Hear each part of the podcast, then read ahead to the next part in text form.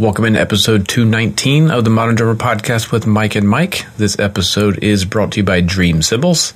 If you follow Dream Cymbals Facebook page, you may have just saw the announcement. They just signed legendary jazz fusion creative drummer Paul Wertico to the Dream family. So if you go to the Dream Cymbals Facebook page, you will see a post there where Paul is uh, improvising on some beautiful Dream cymbals. I think it's a great pairing. Paul's one of my favorite players, especially when it comes to cymbal, his cymbal touch, his cymbal sound. His creativity is endless, and I think it's going to be a lot of cool stuff coming from Paul Wertico in Dream Cymbals. This episode is also brought to you by Simmons Drums. So Simmons Drums is introducing the new SD 1200 electronic drum kit, which features all mesh pads, a custom sound library with some vintage and world percussion, a large, easy to read LCD screen, some advanced VAR technology, wireless Bluetooth, USB connectivity, and a free iOS app for further customization and external sampling. This kit is available now at Guitar Center stores and online at musiciansfriend.com, so go visit simmonsdrums.net for more details. Our intro beat is from Dustin from Germany. This is uh, recorded using an AKG C414 mic, um, one classic overhead position, and then he has another one positioned in front of the bass drum. So it's a two mic minimalist setup.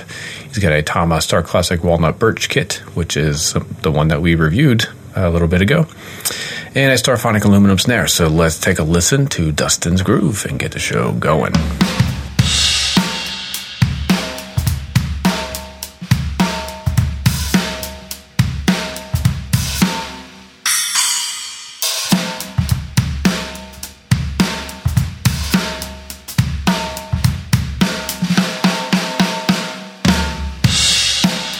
It is episode 219. I did actually get someone, uh, our good friend Lou Montulli was like, dude, I thought you guys actually did stop because we didn't have a podcast Oh, on Friday. yeah, we and kinda like, no, no, no. We're going all the way to 250. We're not stopping. 225. We got five more to go after this week. 225. no, we're done. We're done. Oh, we're not stopping. We are so, so absolutely lucky to get to share this stuff with you and get to hang with you guys. We appreciate it. And every time Mike and I do something outside of our normal spaces, his uh, home at Modern Drummer headquarters and mine at Mike's Lessons, when we get to travel and we meet you in person and you guys talk to us about the podcast, it, it really does mean a lot to us. We definitely do not take it for granted. So we'll keep going as long as you'll keep having us. Yeah, I mean, it's I'm kind of getting comfortable with someone saying, "Hey, I listened to the podcast." Before I was like, "Don't don't ever tell me that. I don't want to know. Let's not Right. acknowledge that this Right. thing exists. I hate the sound of my voice. Let's not get into all of this." But now I'm like, "Yeah, cool, awesome. I'm happy." Right to on, man. Just basically get up here and make it all up every hour, every week for an hour. every week. Well, it is it is something different for both of us. I mean, I'd never done a podcast, but I definitely had was very familiar with delivering information or speaking to a camera. Or I mean, I've been doing the YouTube thing since 2006, but this was you becoming more of a public figure was very new for you. Mm. Yeah, yeah. I've been uh. behind the scenes my entire career. That's the way I designed it mm-hmm. for sure.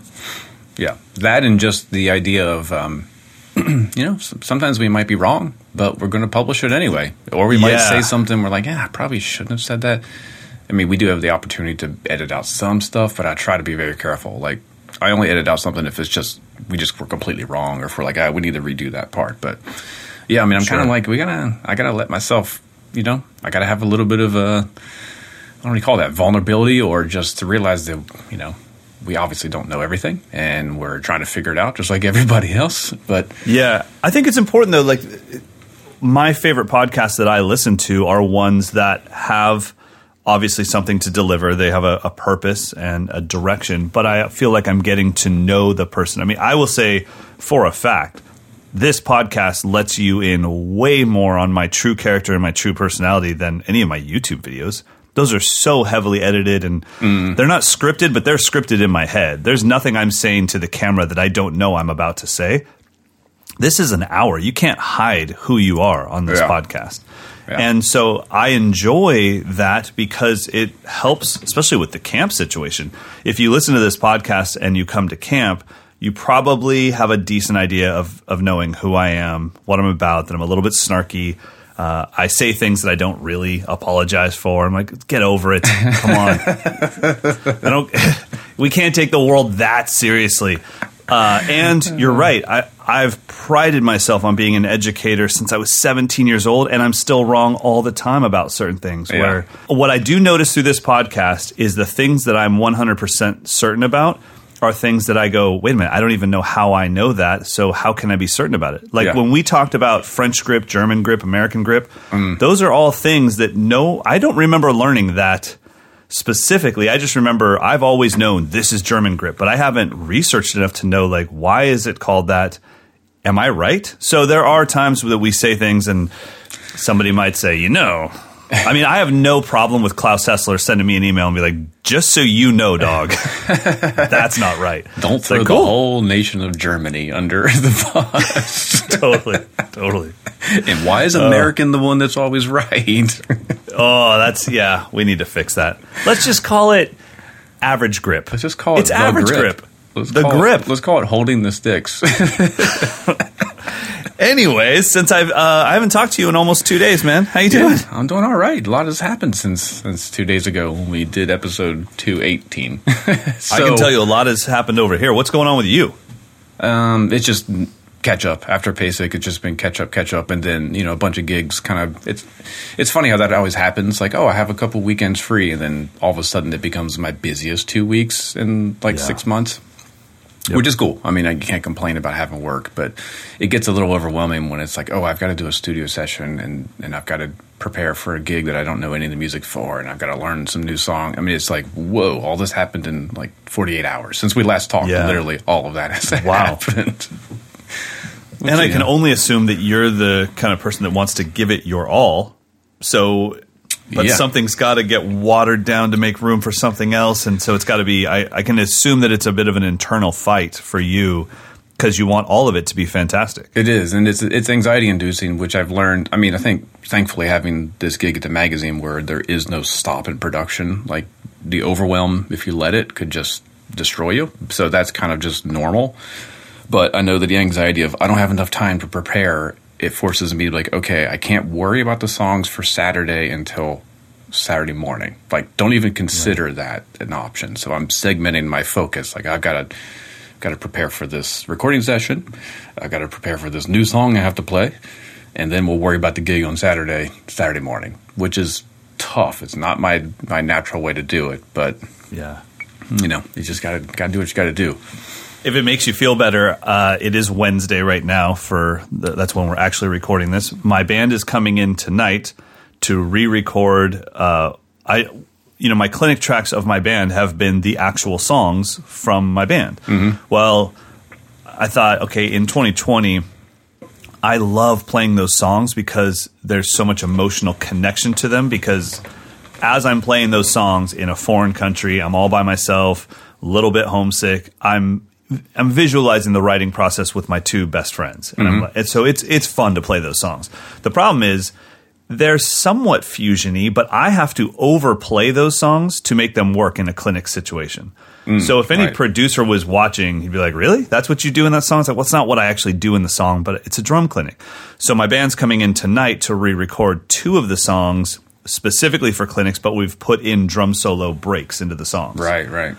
So it's like, well, let me play the songs how they should be played. So at least there's a little moment of I'm a res- I'm respectful to the music, and then let me have my time where clearly it's my time to throw some heat. Mm-hmm. But it's Wednesday. I fly out. I have a 20 hour flight to Singapore Friday morning. Yeah, so so, I'm kind of go it and then not actually practice it for Correct. two days. Yep. Yeah, cool. and then and it's in odd time. It's gonna be it's gonna be a vamp in odd time. So uh, yeah, it's Yeah. Uh, and then my thought, which you and I both know is complete BS, is I'll just I'll listen to it a bunch on the plane. No, Yeah. I won't. You'll be sleeping. I'm gonna watch movies yeah, watch sleep. Yeah, all right, I'll have so 20 hours Before we get into do anything. specific drum stuff, I'd like to stick on this. How do you handle to do lists and tasks a little bit? Like for for a- for a good decade, I was very good about here's my to do list, and I prioritize what is urgent and and important, what's urgent but not important. I have these little quadrants. Yes. But I've realized that once, you know, now that my life has become even more kind of day to day with these things, my urgent important becomes like 800 things. Yeah. So the list itself is, it doesn't make any sense. So I'm having to almost adopt, which is something I don't remember who it was, of someone who worked in the in the government about like you know how do you handle having 800 things to do when you're an assistant to whatever a congressman or something? And they and her answer was you can never have a to-do list. It's literally what do you need to do right now at this very second? Do it. You know achieve that. Don't worry about Yeah. what you need to do the next day. So I have five things that I try to do every day, and I've realized that doing those gives me what I consider to be a balanced meal for my day. And then on top of those five things that I'll get to in a second, there are the there there's what you said, which is um, this happened yesterday. Andrew Shreve from, or day before yesterday, Andrew Shreve from Gretsch called and was like, "Hey man, did you get the box we sent you?" I'm like, "Yeah, a little tiny box. I haven't opened it yet." And he's like, "Well, those are the those are the stickers that go inside your signature snare drum." We've been out. Of, we have lots of drums. we don't have any stickers. you know, I was like, "Oh my gosh, I'm so sorry." He's like, "We need you to sign 300 of those right now." I'm like, Oh, wow. "Oh, Okay. Well, okay. Well, there's the next two hours of my life." Yeah. because at some point, I don't know if you've. Most people probably have never had to do this. I've never had to do it. I mean, maybe in the band days a little bit, but when you sign your own name or write any word, it's just like saying it out loud. Eventually, you can't do it anymore. you cannot. It's a shape. It's not your name anymore, and it becomes this weird shape, and I can't make it happen anymore. Like at right about seventy-five, Mike Johnston's, it's Jansen, Meg Jansen, Mer, and then it just turns into Mer. that's why you need stamp just thump, thump, thump, stamp it Totally. And and so uh yeah, so anyways, so those types of things, okay, that overrides what I was going to do. So my five things, it kind of goes in order of my day. My first thing is and I literally have a checklist. Did I improve my physical fitness today? Usually I can check that off at 5:30 a.m. cuz I go to my little workout class. So that that's what starts my day, triggers my metabolism, it triggers my energy. I'm good to go. The next thing is, did I feed the social media beast? If I can hmm. get that out of the way first thing in the morning, I don't have to think about it for the rest of the day. But it will hang over my head. A lot of my business comes from YouTube, Instagram, and it used to come from Facebook. Not so much anymore. So, did I feed that beast and get it out of the way? That's number two. The third thing is, did I add to mikeslessons.com. So what did I do to add to the website, whether it's design or it's thinking about the website or what it is right now, which is film videos. So usually the third thing I do, it goes fitness, feed the social media beast. Like this morning before you and I started this podcast, I put up a video of me playing yesterday's challenge that I put out on Instagram. I played a drum set version of it today, um, based around it, it's an exercise I did in my PASIC solo. So I've been doing this forever, but it was anyway. So I got that done. So what's cool is we're on the podcast right now. This is the next hour of our lives, and I don't have to think about Instagram. It's taken care of. I'm good to go. So then, after we do this podcast, then I'll film lessons. That's me giving or feeding into Mike's lessons, which is my business, and we all have our own business. We all have our own brand. And then uh, the next thing after that, which is my last thing, is did I? Oh, I'm sorry. My fourth thing is did I add to the Mike's Lessons family? So we have the social media side of the Mike's Lessons family, which is you guys pay money for this. I don't want you to ever feel that I give more attention to people on Instagram and YouTube that aren't paying anything Yeah, right, than I do yeah. Mm-hmm. to you guys. So I have to give them daily some sort of access that the general public doesn't have. Like, look, let's drop the act. Here's the real version of me. Mm-hmm. You know, I, it's not like, what's up, guys? Mike, you know, let's or drop just it. reposting You're- the same thing you posted for free. Totally. That is one thing I've never done. Like, hey, I don't know if you saw my Instagram post, but let me put it here. It's it's more like, hey, if you guys saw that Instagram post, let me show you what it took me to develop that. That's what I would do for them. Then the last thing I do before I go home is did I improve my own playing as a drummer? So those are my five categories. Uh, It's personal fitness, then feed the the social media engine, then uh, make something for mikeslessons.com, my business, then give to the people that are supporting that business, and then improve my drumming. So those are my five things that I, if I can do one thing for each of those five categories every day, it's a well balanced diet. Unfortunately, things do get in the way. And Yeah. That's. I mean, that You know. seems like a lot actually to, to achieve every day. It is, but keep in mind, I I am here by myself from 7 a.m. until 6 p.m. Mm. So I've got 11 hours to get that done. And sometimes, right now, obviously, the website is getting the most attention because I'm trying to refilm all the content for the website. So that gets a huge chunk of time. So I spent maybe six minutes making my Instagram video this morning. I mm-hmm. filmed it, edited it while I was texting you about, are we ready to start? Let's start. Mm-hmm. And I'm like, just cool, that's done. Um, and so I got that out of the way. And it's kind of almost like, I don't know, the least amount of effort I can put into it while still being proud of it. Okay, cool, that's out of my way, but I didn't give it my I didn't go crazy on production. It was one camera and Yeah. the camera was already set up. So anyway, so yeah, that's kind of what I do in a day and then obviously something like this. This is an hour going to be taken out of that Yeah. thing. So what, you know, what's going to give uh I, and what you're going through, my God, I can only imagine there's 56 drum sets in your home studio just ready to be like recorded and 18 microphones. That's the other anxiety of it is is when I don't take care of that stuff. Like literally, thirty products need to be reviewed, demoed, photographed, video. It's just waiting. I'm like, oh my god, this is again. I'm blessed to have the opportunity, but I sure could use a couple extra days. and then I, I can only assume that then there must be. I have the luxury of working by myself, which is definitely not always the best because it's a lot of work to do for one person. But I can only assume too, even when you do your job, you have a team. So then maybe Yeah. you're waiting on someone else to do something, or something got in your way because they're backed up on things. I mean, yeah, it's Anyways, whatever. uh, that's our therapy session. December second, I'm going to be at. Uh, yes, I am going to be in Clearwater, Florida on December 2nd at 7 p.m. I'm giving a uh, masterclass at All Access Recording. It is free. They are uh, accepting donations if you want to help contribute, but you know, not expected. It is Modern Drummer sponsored. Dream Ears, DrumTacs, Saw Blade Head Designs, Drum Static, Spinelli Drums.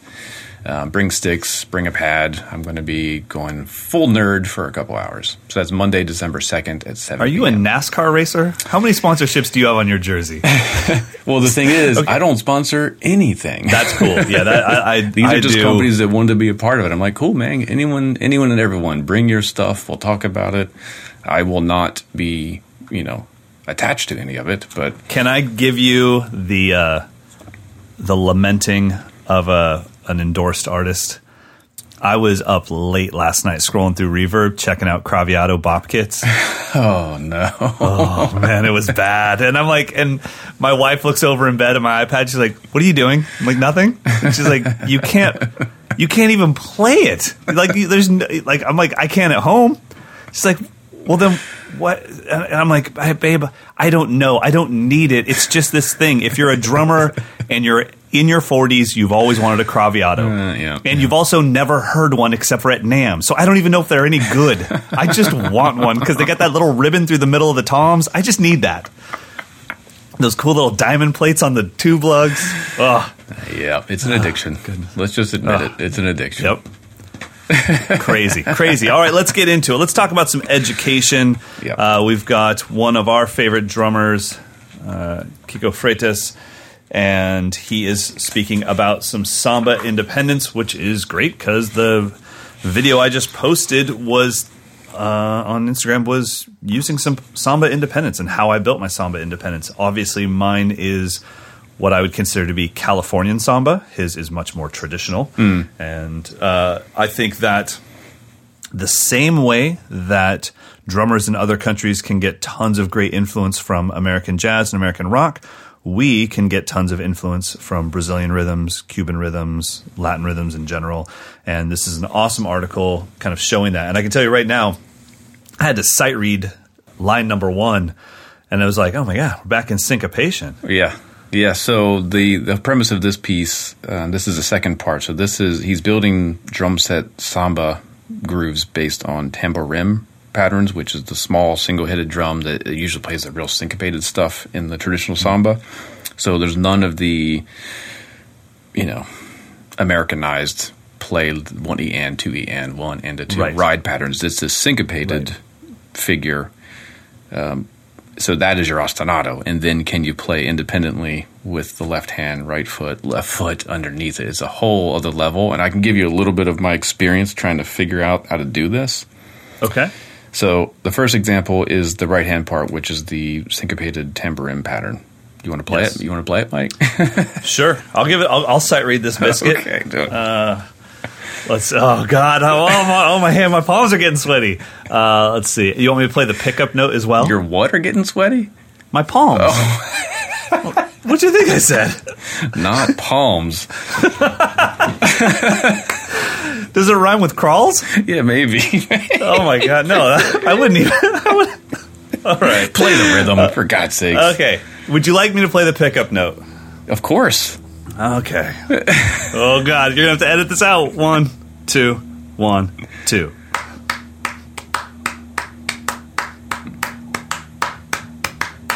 Right. So right away, my brain says, I've heard this before. We all learn it starting in the second half. So start in bar two.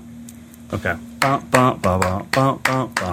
Oh my god. Yeah, right? Wow, I didn't even yeah, I had no idea how that was way easier. I should have played bar two in my head and then started on bar one. Um, yeah, okay, so so keep going. Okay, so for me, I, was, I read it. I was like, okay, that's that seems really foreign, but somehow familiar. Why? So I had to unpack it. Like, oh, this is like a three-two clave pattern, but you're starting on the uh, you're playing it backwards or something. So to get just the feeling of the phrase, which I've played bump bump bump bump bump bump bump a million times, so I just Sure. played it to where I'm comfortable with it, rememorized it, and then said, okay, now can I start on the second bar, which is how he notates in the first bar. So the whole point was, I don't want to be reading this rhythm. I want to memorize the phrase.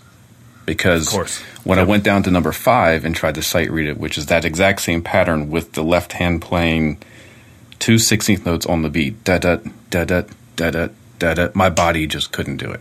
Absolutely. If I tried to sight read it, Yep. no freaking way. So I had to go back and just rememorize the right hand phrase, put that on autopilot, just like a jazz ride pattern, and Yep. then layer in that left hand. That was the only way that I could unpack it. Sight reading it, no way. These four example, these four beats in example five, Yeah. I don't think they're sight readable. un- Unless you know, oh, the right hand is playing that figure that we've all learned. No, no, no, no. I mean, you'd have to be at like 20 BPM to sight read that Yeah. the way it's written. and by the way, in number five, uh, I don't know if he mentions in the article, but at this point, it's only two hands. All of this can be done on a practice pad. Yeah. And Yep. it drives me nuts when people always say, like, I can't get to a kit. I'm like, do you know how much drum set work you can do on a pad? Yeah, exactly. More than enough. So for me, I, I always tell my students if you can just play, loop something long enough, I promise you will rewire your brain and eventually you will not have to think about it. Mm-hmm. Just wait. I mean, the, you know, like all of our traditional Cuban patterns and our mambo bell patterns, those are the exact same thing. They were impossible for me until one day it it it went from being numbers and syncopated rhythms into a sound. Ginkgo, gink, gink, ginkgo, ginkgo, ginkgo, ginkgo, gink, gink, ginkgo. And it was like, okay, uh, can you just do that right hand? Cool. I'm going to go devote my attention to my left hand. Yeah. Now, one thing that I do with this that might be slightly different than you, let's say line number one of number 5 As soon as I somewhat had the right hand part down, I would only do the first two notes of the left hand, and I would loop that forever and ever and ever. And then I would do the the first four notes of the left hand. I've gotta try one E, that, yeah. Two E. because I I just immediately like throw the whole thing together and then let my brain kind of you know go from thinking of one side, one side, and just back and forth. Yeah, sorry, we were paused for a second, but we're back now. Did you hear anything I said? I did, yeah, yeah. But you were just responding to me, going like, "Eh." And uh, we're done. Yeah, so I don't. I need to start doing that because I as soon as I get one pattern, I'm like, all right, let me just try the whole thing, and then it usually takes. It's kind of like a kaleidoscope where it's super blurry and doesn't make any sense, and all of a sudden the whole thing mm-hmm. comes into focus. Yep. I think your approach is probably way more logical. I should be more patient and try that. It's well, the one thing that I can say out of it is I can I can go so much deeper in that way because those first two notes, instead of me seeing number five, uh, the first um, phrase of it, let's just call it the downbeats. Instead of seeing that as an entire exercise, I see each downbeat as an exercise. So those two notes, one E, I would play them on the snare, the rack, the floor. I'd sweep them, I'd split them up, and because I know that whole time that I think I'm experimenting with those two notes, and it would be one E and one E and well, you know, one E, one E, one E, one E. While I'm doing that, I'm reinforcing that right hand pattern a million times in a row.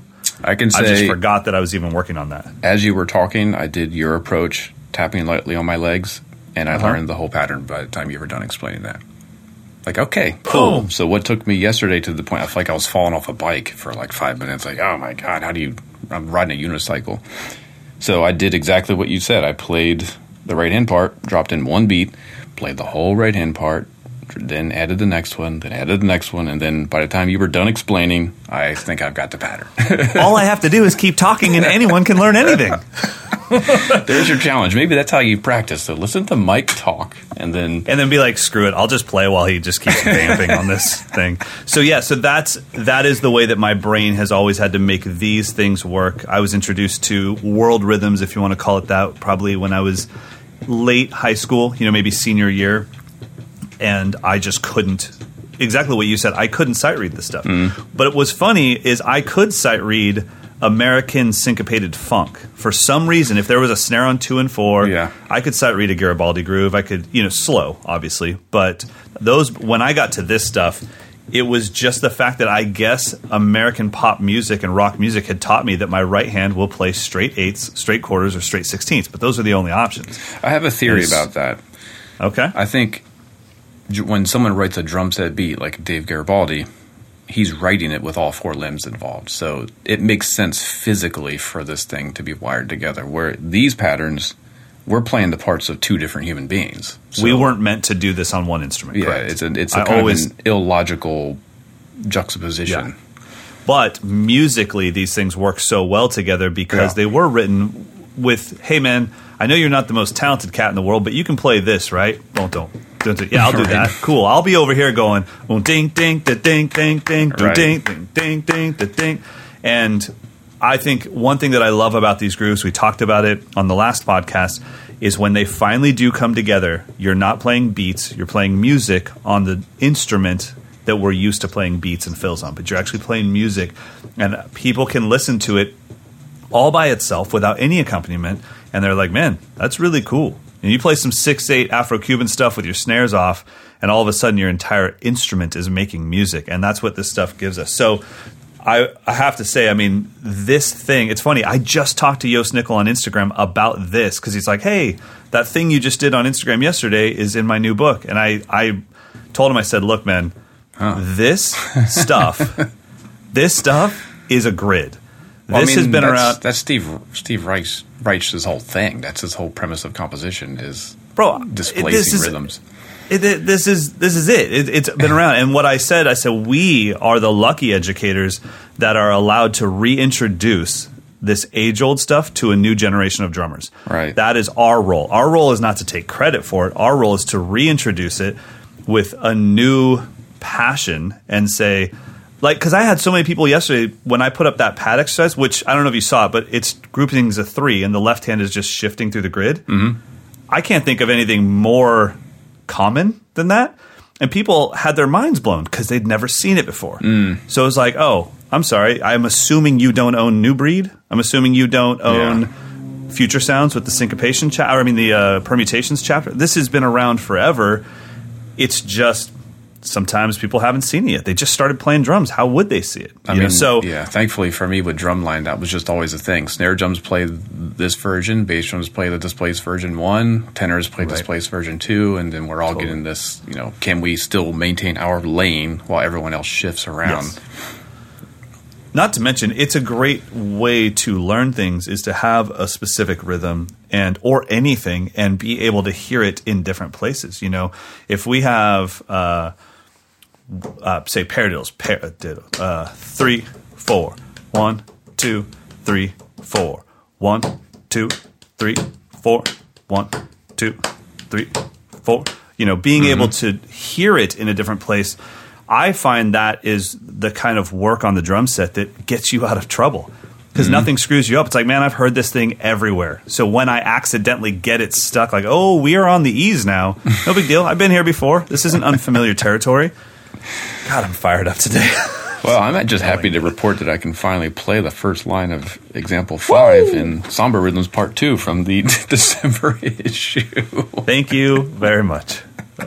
I'm sure Kiko's like, oh, that's great. This is what we teach children in Brazil. Yeah, because on the second yeah. page, he's saying, "Oh yeah, now let's put the left foot on the E's and let's put the left foot on a three Man. beat cycle." Yeah, When I saw number seven, I was like, well, that's illegal. You're not allowed to do that, right?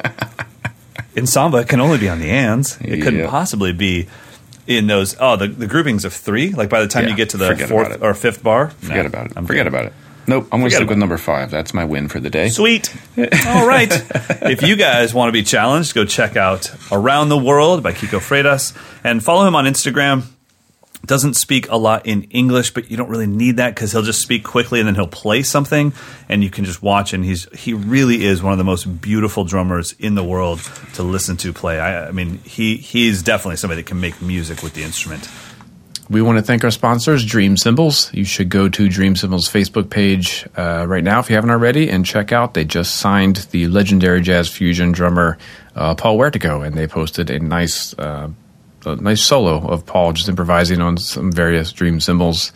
Um, I think it's a great, a great pairing with Paul being, you know, well known for his cymbal touch and his creativity, and Dream Cymbals having beautiful cymbals that are very creative and inspiring. So we're going to see a lot of cool stuff coming from our friends at Dream and Paul. Um, so definitely check all that out. And this episode is also brought to you by Simmons Drums. Simmons Drums just recently put out the new SD1200 electronic drum kit, which has mesh pad, mesh pads, a custom sound library with some vintage and world percussion, a really big, easy to read screen, um, Bluetooth connectivity, USB connectivity. There's also an iOS app that allows you to customize the kits and do some sampling, so you can create your own sounds. And this kit is available uh, online at musiciansfriend.com. It's also available at Guitar Center stores. So if you go to simmonsdrums.net, you can get more details. On to another beautiful World Grooves drummer. This is our featured artist, John Longstreth. So Who I could have swore was not from the United States. He couldn't be a more American drummer. when you hear him talk, By the way, he's not a World Grooves drummer. we'll, we'll drop in some audio. um, I I know it's so funny as a you know most of Meinl's team, and I call it a team because we are a team and a family, and we all support each other. Most of us know each other. I don't know how long he's been a Meinl artist. Um, I don't know much about him. I just have seen him in a few videos of of recent times, and he's incredible, man. Yeah, I mean this is this is a thing where thankfully this job that I have actually schools me on on some things. Like I had no idea anything about this band. I knew of uh, or, Origin as there's like a maybe a 70s like new age band called Origin. So when Okay. when I got pitched the story, I'm like, wow, that band's still together. Cool, let's check it out. And then it came in. I'm like, wait a minute, this isn't new age music at all. It's definitely not. So, you know, we've had requests for more coverage on extreme metal drummers. I've since learned that John, um, again, my own ignorance, he's kind of cream of the crop. He's he's been in a bunch of bands. He's currently in the band Origin. Um, so, what I thought maybe let's just start with some footage of him. So these uh, we're going to drop in a couple of things that he filmed for Meinl Cymbals. They're on YouTube. So if you look up John Longstreth, Meinl Cymbals, you're going to find some really nice play alongs. He's playing some Origin songs. So let's check out um, Invariance Under Transformation. Transformation.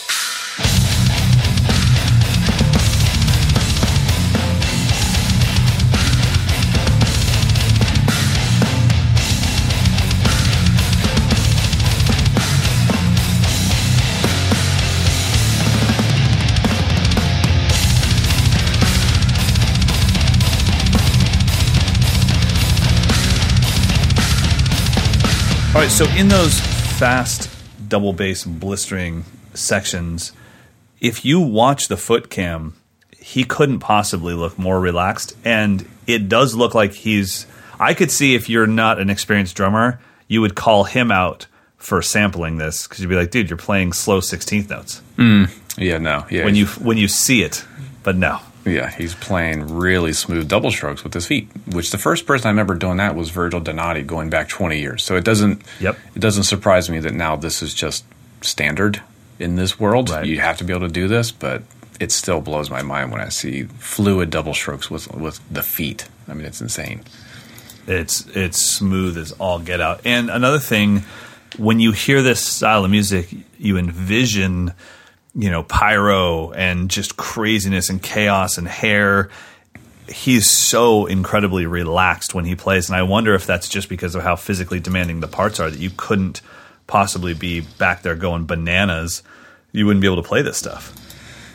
Yeah, you know, I don't. I think yeah, this is something where I would love to go to a gig and just be on the side stage to kind of hear the amount of volume that he's putting out. My guess is going to be he's actually hitting a lot harder than you think. It's just he's not using a lot of movement, but Right. who knows? Like when I see Gene Hoglan, I'm like, man, that guy's really getting a lot of sound out of the drums. But Yeah, I just mean like he's he's almost zen like back there. Mm-hmm. He's so in control, and I can only assume it's because of how intricate the parts are, and he just has to have his wits about him. He can't be just going bananas and crazy and still play this stuff. I don't know. Um, Yeah, I don't know. It could be precise. I mean, it's it's so much Yeah. precision. I mean, I, I assume he does have triggers on the kick, but even still, you've got to play the rhythms. I mean, the rhythms are still Right. coming. If, if they were dirty doubles, it would just be very articulate, dirty doubles. Yeah, I was going to say it'd be worse. There's nothing to cover it up. It'd be so. I mean, that if it is a sample or not, it's such a staccato sound that if you're not insanely precise, so.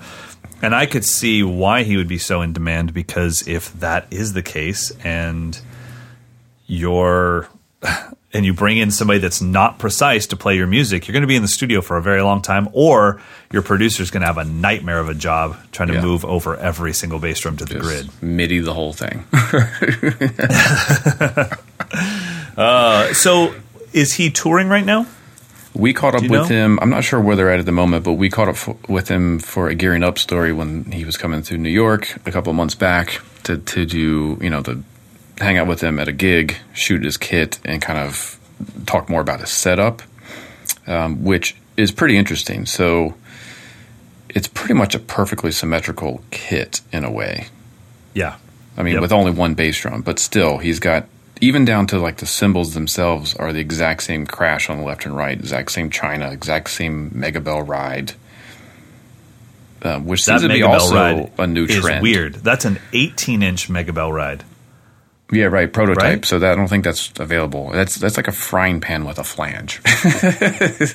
That is weird, man. uh, that is quite weird. But I also wonder where this this sort of symmetry ambidextrous thing developed because I see that a lot with with this Travis genre. Orbin. Tra- um, but Mangini has been doing it Yeah. forever. Good point. Yep. I think Yep. even Hoglan and and because he plays left hand lead, I believe. But it it, it seems to make sense because then you don't have to cross over and trip yourself up playing these blistering tempos. But again, that's commitment. You've got to learn to play the instrument essentially from both Yep. sides. And I mean, same thing even to having a, a floor tom on both sides of the snare, where we would normally have a side snare, he's got another floor tom. Yeah, so needless to say, they're not just going to show up at the local pub and, and, and sit in and play. Yeah, ah, man, that's that. My fear is I show up at the local pub and this is the dude, and this kid. is the kid. Yeah, and I'm like, oh god, oh god, I'm not ready for this. What are all is these pedals this doing? madness? So let's talk about Uh, these cymbal sounds. So you mentioned before we started recording, like I think I reviewed the, this classic custom dark, and it was kind of for me. It was like the, you know, I don't want to like talk about two different companies, but it's kind of like the Paiste Rude, but a little bit more open. Like they just punch. They do what they need to do. They punch, Yeah. and that's it. They get out of the way. I think I think all cymbal companies are trying to help out rock drummers and metal drummers with a line of cymbals that where they can say, look, you don't need B20 bronze for this. You don't need hand hammering in Turkey for this. You're going to mm-hmm. hit them so hard. Let's let's drop those costs for you. You're also in a specific genre where you're going to crack cymbals. It does not matter what company you play for. If you abuse these things, they're going to crack. And they get it. Like, I mean, you hope that the A&Rs the development teams for these companies have at least been to a club in the last 10 years. Mm-hmm. You know, it's like, dude, this is what's happening. I, I know I should play with great technique and I should swipe the cymbals, but you know what? I, I'm I'm sorry, it's a rock band. We're going for it. So I like when cymbal companies create a line like this that is helpful to the drummer, cost wise, uh, and then sound wise. Yeah, you're rarely going to tap this kind of cymbal. Yeah. And we've talked about in the past how you and I would never in a million years play Rudes. Oh my gosh, Eloy Casagrande sounds amazing with them. Yeah. If you hit them hard enough, they do their job. Their job is to get on top of these massive guitars, these huge bass cabs, and these. I have the classic customs darks here, and what's funny is our campers get used to playing my cymbals, and they say, hmm. "Hey, can we have a rock night?" I'm like, "Yeah, let me throw on the classic customs darks." As soon as I do, they're like, "Those sound terrible." Mm, yeah. I'm like, cool. So then we play our songs, Yeah. and they're like, "Those are the best cymbals ever." like, yeah, well, they're not. They're not meant for Benny to sit down and like be artsy with them. They're meant. Yeah. To, you, you got to hit them. So I think I think they're fantastic. But what I was telling you is when I listened to that exact song that we just played. Okay, so you trigger the drums, maybe I, I don't know, but maybe you do. Can't trigger the cymbals. That's what those Yeah. cymbals sound like. I mean, you can mix them the best you can, but those cymbals sound fantastic in that genre. And I think it's great that companies, you know, it seems like Instagram has caused these companies to be in a boutique race, which they shouldn't be in. Let the boutique companies be boutique, but you don't have to only make the greatest cymbal that ever existed. You have to make the right cymbal for the right genre. And I like when companies do that. Um, and I think most of the companies do do that. It's Yeah. just this thing where it's like, Just they did okay, it like you're 20 trying to years ago. I mean, Yeah. the A Customs came out in what, 91 or something? Right. They do what they I was like, dude, these are awesome. And and then when people say, "Oh man, but no, I, I can't use the A custom because I'm doing this thing," it's like, well, that's why they make the Caropes. Right, You don't. yeah. Not every. You know. I think it's good to have a good spectrum of cymbals that cover sounds so that whatever you're playing. Uh, it, it it does bum me out when people are like, "Well, what's the best drum set to get?" I'm like, "I don't know. You have to tell me what you're doing with it." Yeah, it's impossible. Yeah, that's impossible. Yeah. Cymbals the same Yeah. thing. I mean, I've, I've made the Totally. mistake of taking some of the most nuanced or you know expressive cymbals to gigs, and I didn't realize we're going to be so loud. So then it's like you're just whiffing all night. Like Yeah. there's nothing there. like, uh, okay, that's the uh, 22 inch Kleenex crash. Great, sounds like freaking wet paper. yeah, so uh, I I totally agree, and I just I thought that those cymbals sat in really well with what he's playing, and I will, you know, I, I don't want to be too biased because obviously I'm a Meinl artist, but we were all around when Meinl made a decision, and I have to give credit to Chris Brewer. He was the one that did it, made a decision to go after the metal genre, Yeah. and it was all of a sudden it was like, wait, half of the Vans Warp Tour are playing Meinls, and half of mm-hmm. Ozzfest is now playing Meinl, and they went for that thing, and and I think they, they did a good job. So what uh what kit is he playing? he No. has got a pro reference. Um, so they've got him and Halpern. They're going after the rock dudes. Yeah, and it's a you know it's a small-ish kit for this, and maybe that's mm-hmm. standard. Again, I'm so ignorant to this world, but I just my my '90s metal brain just thinks giant drums, and Yeah. but he's got a you know a 14 inch floor tom. He's got a 14 and 16 inch floor tom, 10 and 12 rack, a 20 inch bass drum, um, and just one snare. I mean, it's it's a it's kind of like a fusion kit Yeah. with a bunch of cymbals. So yeah, Yeah, it's a fusion drum set, not a Right. fusion cymbal set. But I, I want to mention something before we move on, and it's something that I don't think enough drummers of any genre recognize, and I'm really happy that he talked about this in the article. Is that he is soliciting advice from his front of house guy on how to play the drum set mm-hmm. because he realizes that drums sound way different when you're sitting behind them than what the audience is getting and what's coming out of the front of the drums. And the fact that his sound guy is saying, "Hey, lay off the chinas and don't don't go mm-hmm. so crazy on those rim shots. You're rim shotting, but you're playing blast beats at 300 BPM. We can't hear any of the notes because you're Yeah. rim shotting." Yeah, yeah. And I love there's it it takes most drummers a long time most drummers won't really get that until they actually start touring or gigging nightly. And then they realize it's it's usually when someone else sits in on your kit and you're like, "Well, it's not what my kit sounds like." It's like, "Oh yeah, that's how your kit's been sounding all night. You've just been sitting behind it, which is a very different experience than what the audience is getting." And so the fact that he is saying that most of his push is coming from his front of house guy uh, to change his sound, I think that's awesome. Yeah. So, um, John, you've got a new fan in me. I'm going to be digging into his playing a lot more. Hopefully, those of you listening who aren't familiar with Origin or the rest of John Longstreth's um, discography, you know, do a deep dive. There's a lot of stuff on YouTube to kind of get going. Um, and I also noticed there's something in his kit that um, is going to be my pick of the week. I'm changing it. I'm not going to talk about it yet, but What? I for- always forget about that one one element of his kit. So that's going to be my pick of the week. We will get to later, but let's uh, let's end off this segment with another clip. This is "Into the Storm of Steel."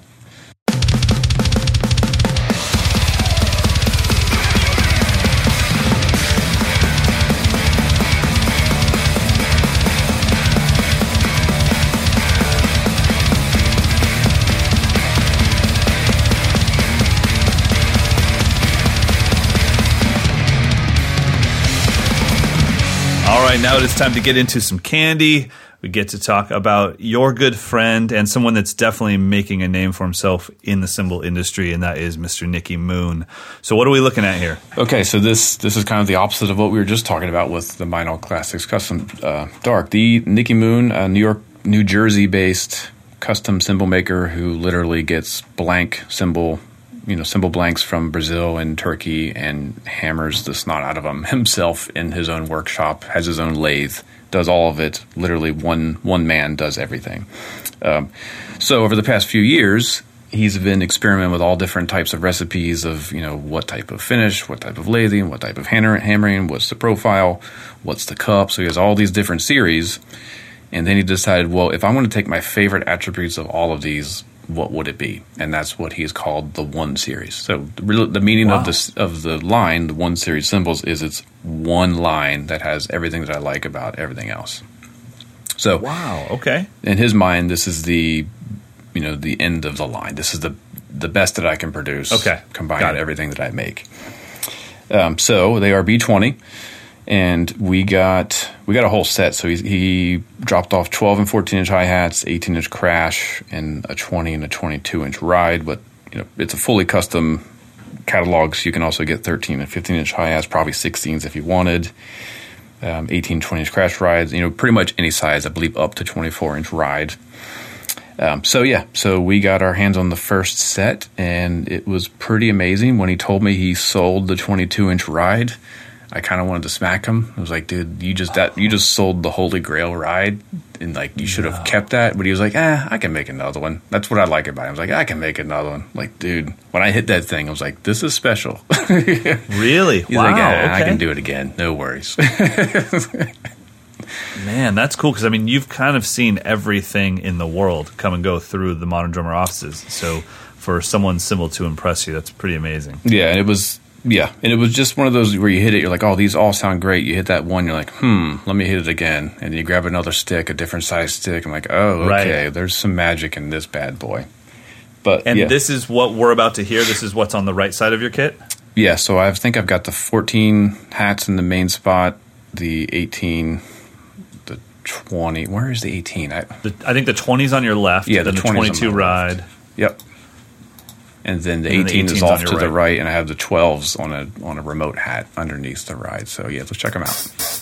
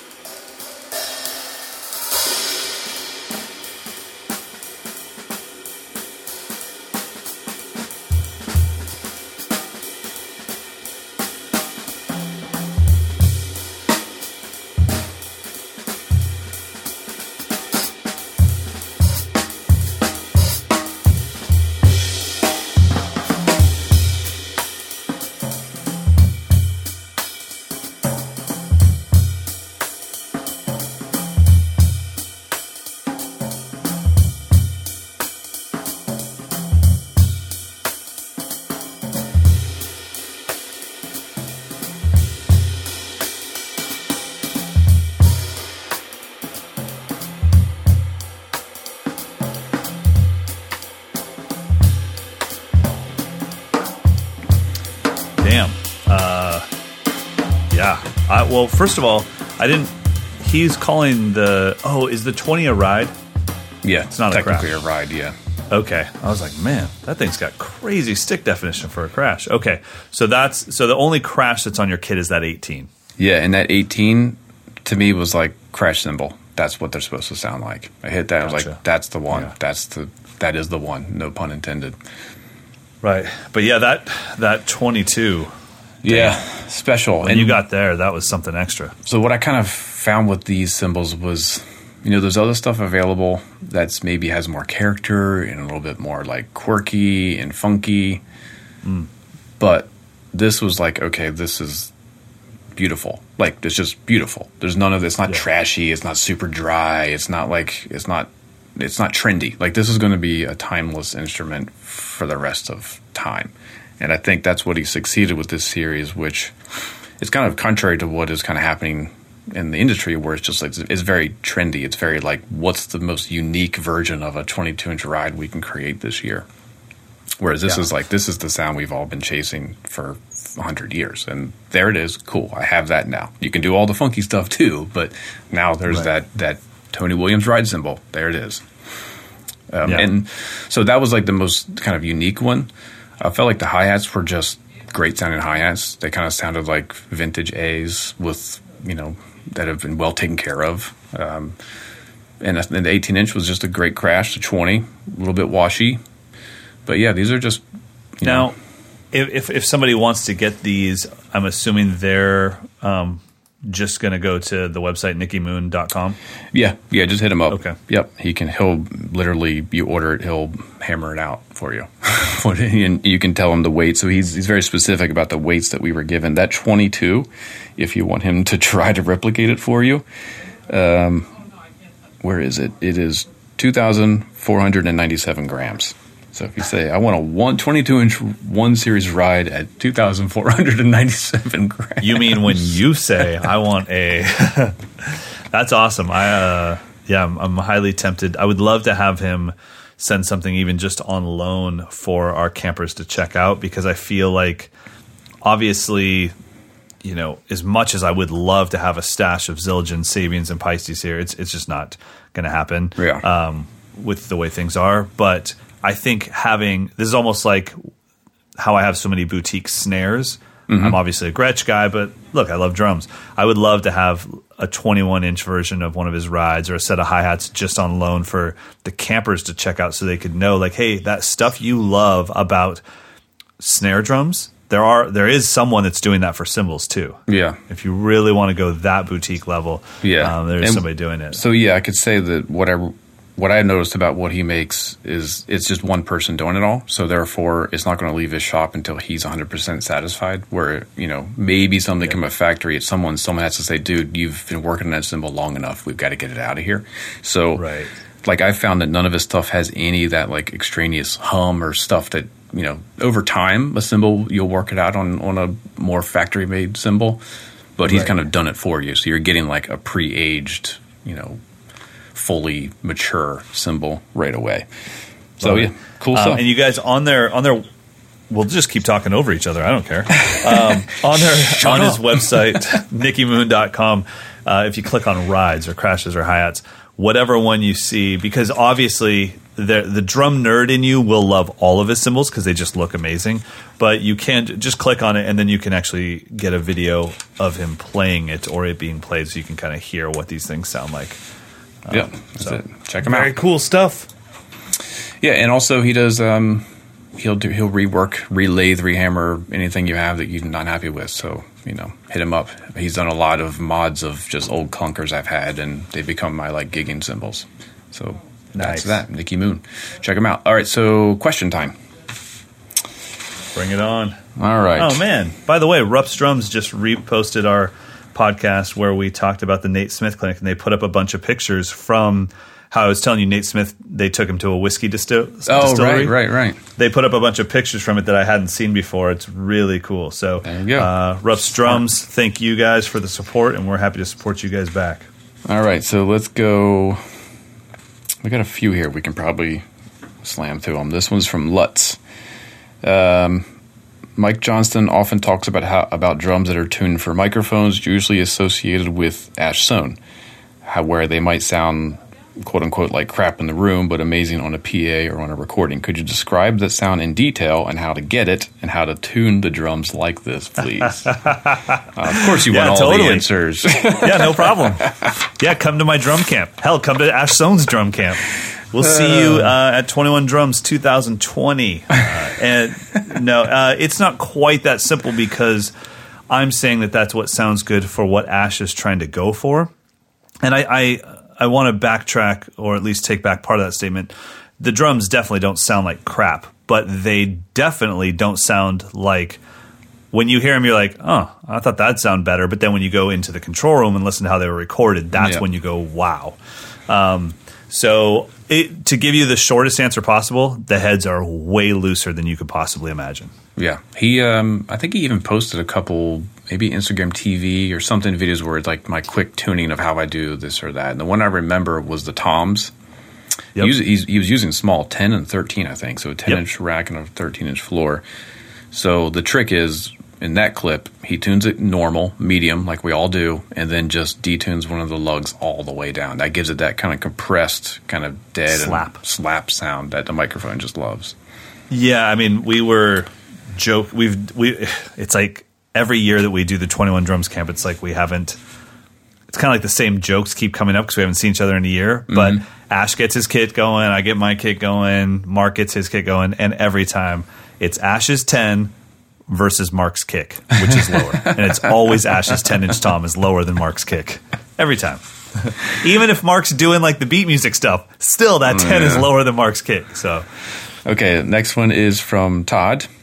Regarding drum notation, I've seen some music where they all the notes are tied together, I guess with the stems going up, and then others separate the hand and foot patterns, um, which is more often what we do in the magazine. Is there an appropriate time to use a certain method of transcription, or is it just a preference thing? we need a whole episode on this. Yeah, maybe just you and I can give our quick, quick uh, treatise on it. Uh, Yeah, I, I can say that as an educator, I have to be totally okay with both because I don't get to choose how somebody wrote a book. Um, there are times, it depends on the grooves. There are times, like I will say, in the world groove world. In the world groove world? Yes. In the world groove world world. of world grooves. in the world of what in the wide wide world of world grooves is going on here so in the world of world grooves if you tie all of the stems together it's very hard for me to read mm. i kind of need the ostinato on the bottom and my hands on the top yep. in syncopated funk it makes it way easier than trying to see this massively syncopated bass drum pattern that's like sight reading all on its own but i'm like just tie it all together and i can just read it one note at a time. So i'm a fan of both in different situations. Uh, the groove scribe writes in a certain way and there are times where i wish i could make it write the other way just because of what i'm doing. So honestly for me the note the actual thing that i'm writing is what kind of determines my preference but i'm okay with either.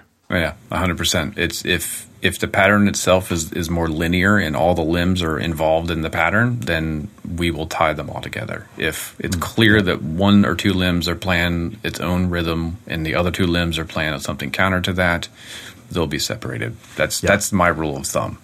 And it all No, comes down, like you that's said, it's what makes it easier to comprehend, what makes it easier to read. You know, Yeah, we're not trying to make reading like this thing where I bet I can stump you with this. It's like I need to get you there as fast as possible so Yeah. you can get off of the notation and start playing music. so yeah, both. Boom. All right, um, this one's from. Let's see, where do we want to go here? Um, let's go with Steve. Can you share your thoughts on planned hi hats in a recording environment, including any wisdom you've gleaned from other pros um, in terms of choice, touch, technique, etc.? This is a great question. Again, we could probably talk for an hour about it. I just had to deal with it this morning. So, where do we go with this? well, uh, first thing is depending on the genre. Genres are the, the thing that throws a wrench into everything because whatever we say, someone's going to go, Well, I saw Taylor Hawkins do it. And it's like, All right, well, hmm. yeah, that was respectful to the genre. I would say just in recording the campers, 90% of the time with the intermediate campers, I have to tell them to play their hi hats much quieter. Yeah, I think that's across the board. I think that Yep. would be every professional session drummer will tell you, don't play the hi hats too loud. It will ruin your your mix faster than anything else. And along those same lines, I'm always trying to use the thinnest, darkest sounding cymbals I can get away with for the type of sound I need to get. I totally agree. I mean, I, I don't mind that my gear helped me out a little bit, uh, you know, and uh, so yeah. So I think with that, and then the other thing is, I think that people will find a physical habit that they don't know is shaping their sound. So a lot of drummers that got stuck on the down up thing for eighth fast eighth notes or, or 16th notes, they don't know that it's not only helping you get through it physically, but you're also going chit chit chit. Well, I might not want that. Right. Yeah. Um, and I think watching Ash Soan play a shuffle in real time and going like, "Whoa, his stick's way on top of that hi hat." It's like, well, that's why it's so delicate sounding Yeah. on the hi hat. Yeah. He's not going chit to chit chit. Right. So same motion, but tip of the stick, top of the hat. So I think exploring the hi hat, recording yourself more importantly, but recording yourself and exploring the hi hat is a key. And one thing I would recommend everyone do, only because I've had to go through it, and now I know you deal with it with the demos. Just for a while, record yourself with a single overhead and find out what you really sound like. yeah. Because that's that's when it's like, oh man, the hi hats are too loud. Well, you can you can turn them down, play them quieter. Yeah. right. You know, you are the mix when you have a single overhead. So Yeah, so this morning I'm I'm playing a kind of powerful '80s kind of inspired rock song, and all the choruses big open sloshy hi hats. But I know each time I get to that chorus, that open sloshy hi hat needs to be a third of the volume of the verse when I'm when I'm when I'm supposedly playing quieter. You know, when the groove is quieter in the verse, my hi hat is actually louder than when I'm playing full on in the chorus with the sloshy hi hats. It's a whole different level of independence that. I don't, if you don't think about it, you'll never you know that's just one of those missing links i think between someone who knows how to record drums and someone who knows how to play drums but doesn't know how to record it. The other thing is where are you going to put the snare drum mic? And where are you going to put your hi-hats in relation to that snare drum mic? Mm. That's something i'm always messing with because where i want the hi-hat to be is kind of right where the microphone should be for the snare drum like further Right. out into the kit. So i've had to learn to bring the hi-hats closer to my shoulder so i'm playing Oh, wow. more fr- you know there's a bigger gap between the hi-hat and the rack tom that way i can put the mic there and i can shield it or whatever i need to do. So messing around with the microphone placement is going to be huge as well. But yeah Yep. moral of the story hit them a lot quieter. Yeah, if you're playing general pop funk fusion and you see your right stick go past your eyes on every stroke, if it like a winch, if it gets past your nose, you're hitting way too hard. If it's like you're just going way too hard. how many times have you whacked yourself in the eye or the nose the worst is whacking yourself in the ear while wearing in ears. Oh, it's just bang! And you're just like, well, okay, we've got the uh, Zill bell in my ear for the next eight minutes. Great. oh goodness and on stage when you can't show it, when you just want to go, but you can't. You have to be like, all right, September, sure, here we go. Huh? Two. Oh man. Ugh. All right, so send your questions into mdinfo at moderndrummer.com. We're trying to get through the stack as quickly as we can. I know there's been some here been for backed up for a while. Maybe we'll do an all listener question episode here in the future. But for now, Love keep it. them coming. mdinfo at moderndrummer.com. Let's get to picks of the week. All right. My pick of the week is an Instagram account and a friend. His name is Corey Strange. If you don't follow follow Corey Strange, this is not because I want you to follow him as a drummer, even though he is a fantastic drummer.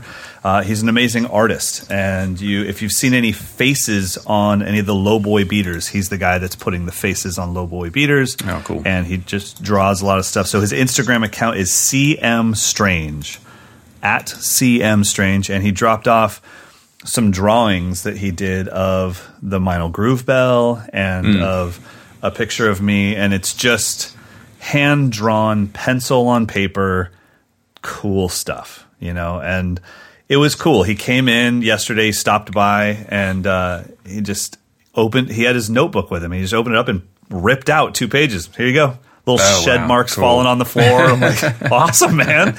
This is like high level art, and he's just ripping it out of his notebook like no big deal. And uh, and it's just really cool. And and he's uh, they're starting to hang his art at uh, Drum Center of Portsmouth and stuff like Nice. that. And I just love the fact that he's doing it in an industry where you kind of know when you do anything in the drum industry, it's a small industry. Mm-hmm. You could do it in a bigger industry and turn it into an enterprise and all this stuff, but he's just doing it because he loves our industry. And you know, he started off by just on his breaks at work sketching out an A and F snare drum because he was bored, and then all of a sudden A and F reposts it. Now it's turned into this thing, and uh, so definitely follow uh, Corey Strange. It's at CM Strange. Really good dude, and just awesome art that isn't taking itself too seriously. Dig it. I think I follow him. I'm gonna check it out more. Yeah, I've seen some snare drum drawings. I, I'm so jealous of people that can draw because I've tried and failed miserably throughout my entire life. Yeah, I'm with you, bro. All right. So my pick of the week is um, the, a drum head that I that I have on a drum that's been probably f- since these heads were released. The Evans Heavyweight Snare Drum Batter. I got one to review. Ah, I want to say eight years ago. It's still on wow. my. Um, I have an Tree steel snare that I only take out when I'm swinging for the fences, and that head is still on there. It still sounds great. It's still I mean, it's starting to show. It's getting dirty, but it's not wearing out at all. So, really, if you need a nearly indestructible head that still sounds good, it's not like you're uh, you're you know playing a carpet on your on your snare drum. Sure, it still has a lot of tone, but it has that like dense attack, good rebound. It has a dot on it. It's a double ply head coated. It's pretty amazing. They probably don't want too many people to become aware of it because you'll stop buying head new heads. But the Evans heavyweight snare batter it's the it's the best of the super durable drum heads that I've tried. Um, wow, hands down. So works great on steel drums. I haven't tried anything else because I haven't needed to change it. and that's what our boy was using in those clips that we were listening to. Yeah, he's playing a uh, yeah. John Longstreth is using the heavyweight on a five x fourteen reference series snare. Love it, and I also love that a metal drummer is playing five x fourteen. Right, hot dog. right. Damn right. All right, everybody. Well, thank you guys so much for listening to episode 219. Next week, we'll see what happens. Uh, most of the country will be celebrating Thanksgiving. Mike True. and I just work. When we do you care. come back? Let's do this on air. So, yeah. okay, you guys want to hear what we do as soon as we actually get done with the podcast? Uh, okay, so I'm flying to Singapore on Friday. Uh, so let's see, I'm doing clinics on Saturday and Sunday. So I'm assuming I fly home on Monday. It's a super quick 20 hour flight. And then, so Tuesday I'm out of commission, no doubt. So we could do Wednesday or Friday. Okay. I mean, Thursday doesn't matter to me. It's not like you know I have what, Thanksgiving morning might, plans. We might have to take Thanksgiving week off. Modern Drummer podcast yeah, I mean, might have to take a week off because I have a gig Wednesday where I'm going to be leaving early and I'm gone until Saturday. So, okay, if by some so, stroke of luck we might be back next week. If not, everyone have a amazing Thanksgiving. We'll see you after the holiday. Yeah. All right. All right, buddy. Well, that sounds fantastic. I think we deserve it. Yeah. We're at episode two nineteen, but we can't get lazy. We, we gotta we gotta keep doing this. Well, so everyone have an amazing more. week. What's that? We only have five more to go, so we might as well stretch it out. Stop! You're scaring them. You're scaring them. Uh, don't right. tell them the truth. Dustin Sander, send us off. Get out of here. Ooh, nice group.